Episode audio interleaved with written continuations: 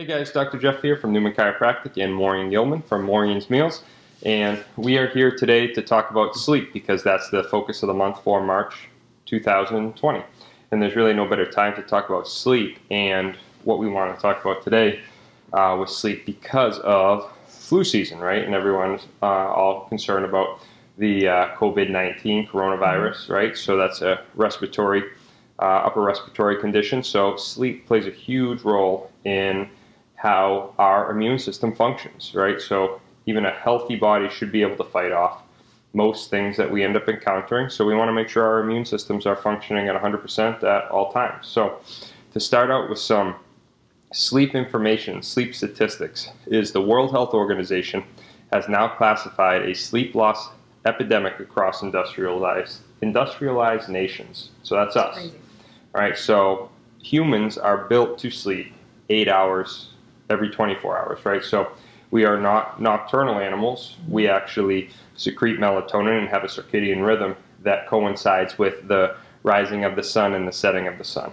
Nowadays, because we have candle light and then artificial light now, we can do a lot at night, right? But we aren't, we, we, we were never designed to do that, right? So the shape of our eyeballs, the way that our irises function, right, are different than cats and other nocturnal animals. I mean, and you can see that we are humans are just not nocturnal animals. So we need to make sure that we get our sleep, and it's super valuable. So one of the things with the sleep loss, loss epidemic that we've also found is that without adequate sleep, the chance of cancer has drastically risen. So our ability to fight off infection and develop uh, our, our ability to fight off cancer um, or fight off sickness diminishes and our ability to fight off any cancer cell growth diminishes, right? So the World Health Organization has also recently classified any type of nighttime shift work as a possible carcinogen. And the reason that is is because if you have inadequate sleep, your natural killer cells, which are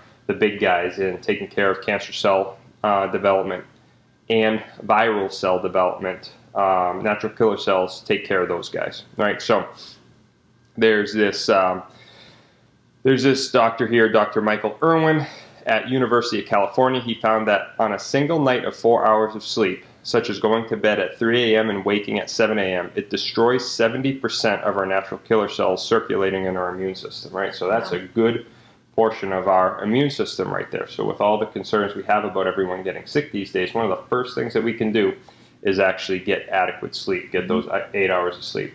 So what we want to do today is we're going to talk about uh, the sleep and the immune system. Then we're going to dive into how sedatives and sedatives like alcohol and stimulants such as caffeine play a role in our ability to sleep. And then we're going to finish off with talking about how uh, sleep and those sedatives can impact our ability to fight off uh, respiratory illness. Okay? Cool. Sound like a good sound like a good Sounds trio right great. there. Let's get to it. Okay, all right. So we've got some cool um, studies I got here um, just to set the groundwork on how impactful um, immune system function is and how it plays with sleep, right? So Dr. Um, Aric Prather at University of California, he measured the sleep of 150 men and women, all right, and then he shot the flu virus up their noses. Over the next week, he took blood samples, saliva samples, and all the mu- mucus that he could get from them. He separated them into four subgroups based on how much they sleep. One group was less than five hours, the other was five to six hours, the next was six to seven hours, and then the last was more than seven hours, right? So close to that eight hours we're supposed to get. Yeah. What he found was that the less sleep an individual was getting in the week before facing the virus, the more likely it was that they would become symptomatic. All right, so in those sleeping five hours, the infection rate was almost 50%. So you are 50% more likely to get the flu when he shot it up your nose, Yeah, right? If you slept for just five hours or less.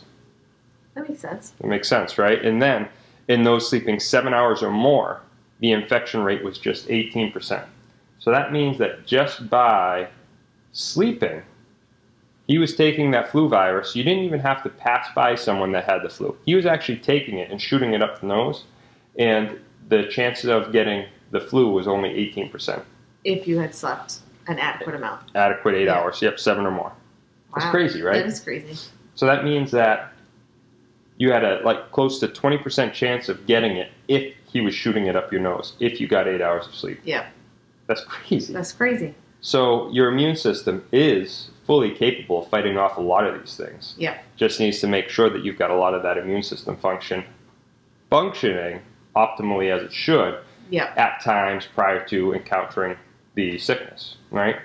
All right, then the second interesting study, also about the flu and the flu vaccine, right, was in 2002. Um, they noticed how the sleep impacts the flu vaccine or the function of the flu vaccine. Mhm. So they took healthy groups and separated them into two groups, all right? You separated one into four hours a night for six nights and the other one for 7.5 uh, to eight hours a night for six nights. At the end of the six nights, they were given the flu shot or the flu vaccine. Yep. Following? All right. So the participants of the eight hours generated a powerful antibody reaction reflect, reflecting a robust, healthy immune system, right? So that means that the way that the flu vaccine is developed, right, they expect you to have a healthy immune response to it. Mhm. By sleeping that seven to eight hours, you had an ideal or proper immune response to the flu vaccine. So it worked the way it was supposed to. Okay. All right, the less sleep group, the ones that slept for just four hours a night for six nights, produced less than 50% of the, the immune reaction that was supposed to take place compared to the slept group. Nobody tells you that when you get the flu No. vaccine, though. No, Nobody says, no one at all. hey, Make the sure only do- way this is really going to be beneficial Yeah. is by you doing your part. Like, Yeah. get sleep. Nobody tells you that. So if I was giving out the flu vaccine and you came in as a patient, the first question I should ask after reading these statistics right here Yeah. is, have you slept eight hours a night for the last six nights? And if not, And if not, then come back. come back, please, after you get six hours of Yeah. adequate, or you get six days of adequate eight hours of sleep. I just think it's interesting because there's always, I feel like every year there's always talk with the flu Yeah, vaccine. Like, did you get it? Well, I got sick anyway. And oh, Yeah. well, you know, it didn't work this year. It wasn't as effective. But is anybody really looking at the impact Nope. that not sleep has on? not at all. And this is where you end up hopping, uh, like if you hop online and see a lot of these anti-vaxxers or pro-vaxxers, and all these arguments that they're getting in is that there's so many variables that take place, and you can see that in the in this study here, there's a 50% shift in how well the vaccine is actually going to function. I mean, you, you're Just diving by sleep. Yeah, just by sleep. So six days of eight hours of sleep. And you think about that with kids and all the concerns people have about vaccination of kids and all Yeah. that. It's like, hey, I mean, we've got data here that shows that you need to sleep for eight hours for six nights prior to getting vaccinated in order to see um, optimal results from it. And it's just so valuable. No one ever, I mean, even when we're in chiropractic school, I mean, a lot of the sleep education that I've developed has been on my own. Even primary care doctors, they don't get any sleep education. I mean, sleep education is something that's significantly lacking, but what we're finding is that it's hugely influential in the way that the immune system functions Yep. and how healthy we can be going forward. All right, so if that didn't get your appetite wet, wet for, is that a saying? Yes. All right, if that didn't get it wet for how the immune system, how important sleep is with the immune system, we're now going to get into how sedatives and stimulants impact our ability to actually sleep, right? So we know we set the groundwork as to how valuable sleep is for immune system function. Mhm. Now we got to make sure that we can get adequate sleep, those eight hours of sleep, every single night, right? So, what are the two biggies that we talk about all the time?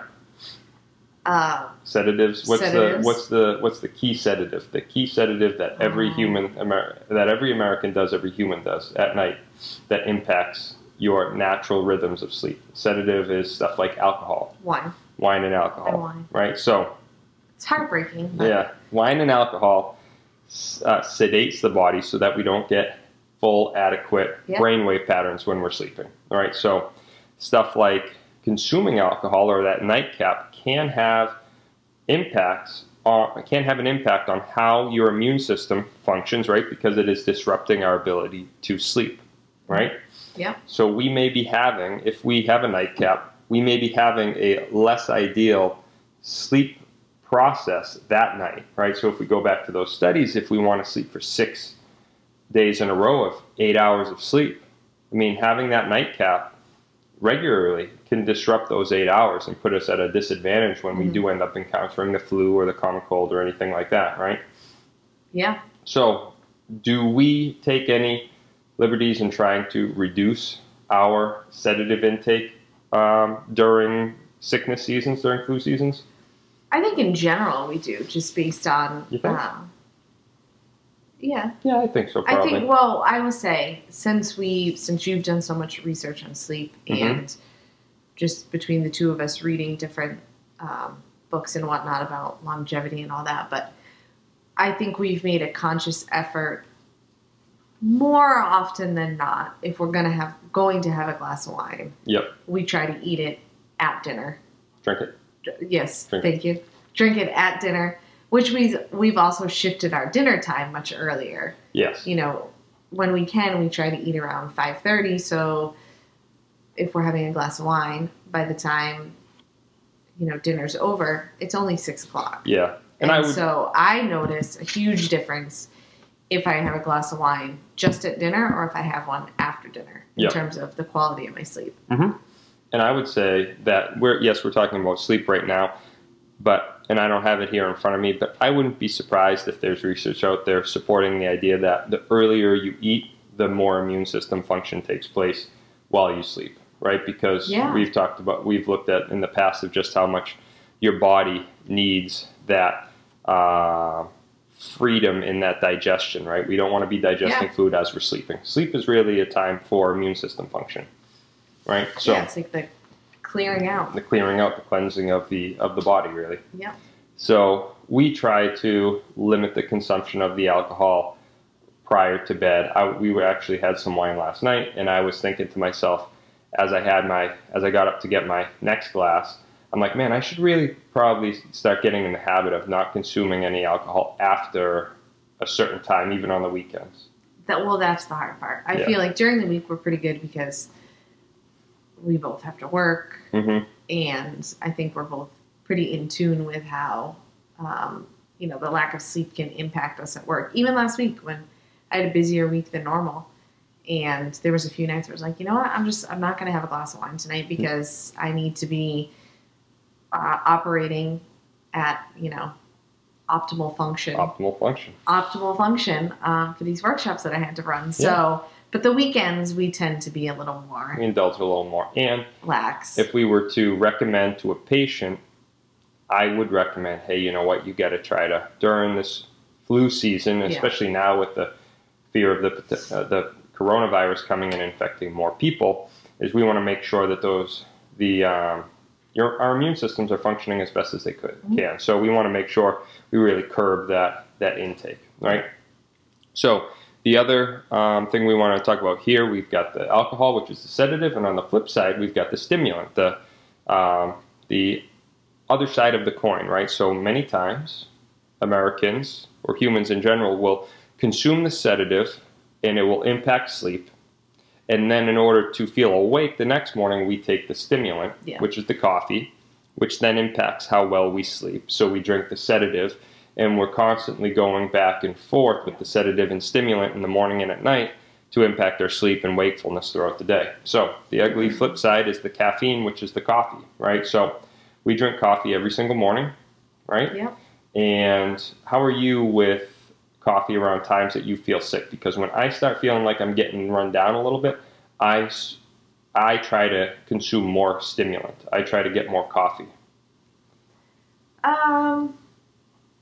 Yeah, I guess Not as much. It doesn't impact you. No, I I tend to have an aversion to coffee. Do you? Yeah, which I guess probably works out for me. I maybe the taste of the coffee I am not as into, but that's when I think of those energy drinks or think Yeah. of those other stimulant type things like the five hour energy or the monster energy drinks, those types of things.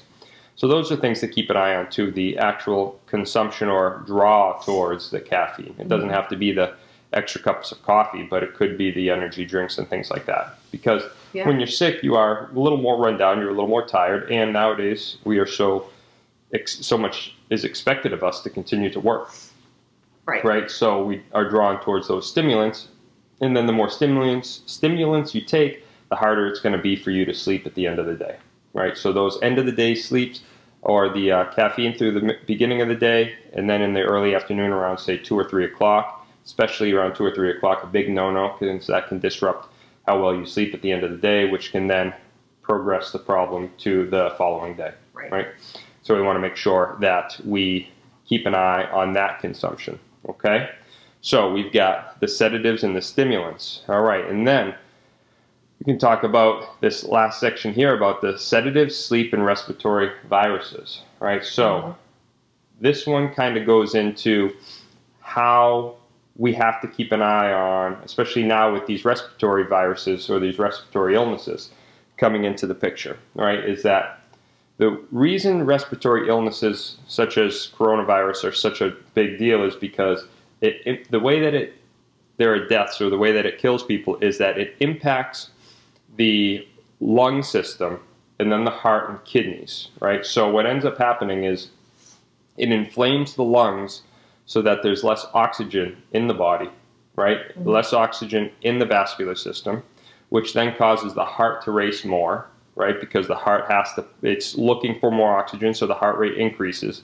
And then the kidneys can become taxed too, right? So, what we got to do if the um, if the lungs are taxed is we got to make sure that we're breathing as functionally as possible. So what happens with most of us is that most of us are accessory muscle breathers. We breathe with our lungs. Okay, I mean we breathe with our uh, our chest cavity as opposed to the diaphragm. Mhm. So what ends up happening is if you think about it, are you a snorer? Right? Do you snore? Do you have sleep apnea? All right. Do you have other breathing conditions such as asthma? Are you prone to pneumonia? Those types of things. Then you, there's no way that you are breathing with your diaphragm as efficiently as you should be, right? So you are at risk if you develop a respiratory illness. You are at risk. You are at a higher risk of complications because of your inefficient breathing ability, right? So what we need to make sure everyone is doing is primarily doing nasal breathing, right? Mhm. So nasal breathing is huge because there's a nerve that goes, the vagus nerve goes down and interacts with the diaphragm when we breathe with our nose. So, but just by breathing in and out through the nose will cause you to breathe primarily with your diaphragm. Now, the vast majority of people with sleep apnea, they actually don't breathe well with their diaphragm. So they are losing out on a large portion of their lungs to end up absorbing that oxygen into the body. Okay, you following, Maureen? I'm I'm following. These are the things that These are the things that stress. that's cause you stress. So, what we want to do is we want to definitely set aside, just as we're talking about how we should uh, really set aside time to improve our sleep habits. We would, I would suggest all my patients set aside a time, hopefully around five to ten minutes a day if they can. Better yet, find a thing that you do throughout the day, such as watching TV. We all watch TV. That we make a promise to ourselves to breathe only in and out through the nose, Mhm. right? So when we breathe in and out through the nose on a regular basis for say a half hour during a show, we are going to be that more likely to breathe that way when we sleep. And that's the key, right? We want to make sure we're breathing nasally when we sleep. Because if we're breathing through our mouths, then we aren't as efficient breathers. Mhm. And especially if we're sick, right? That's going to cause big implications because if we're sick, we're not breathing with the diaphragm. Yeah. Right?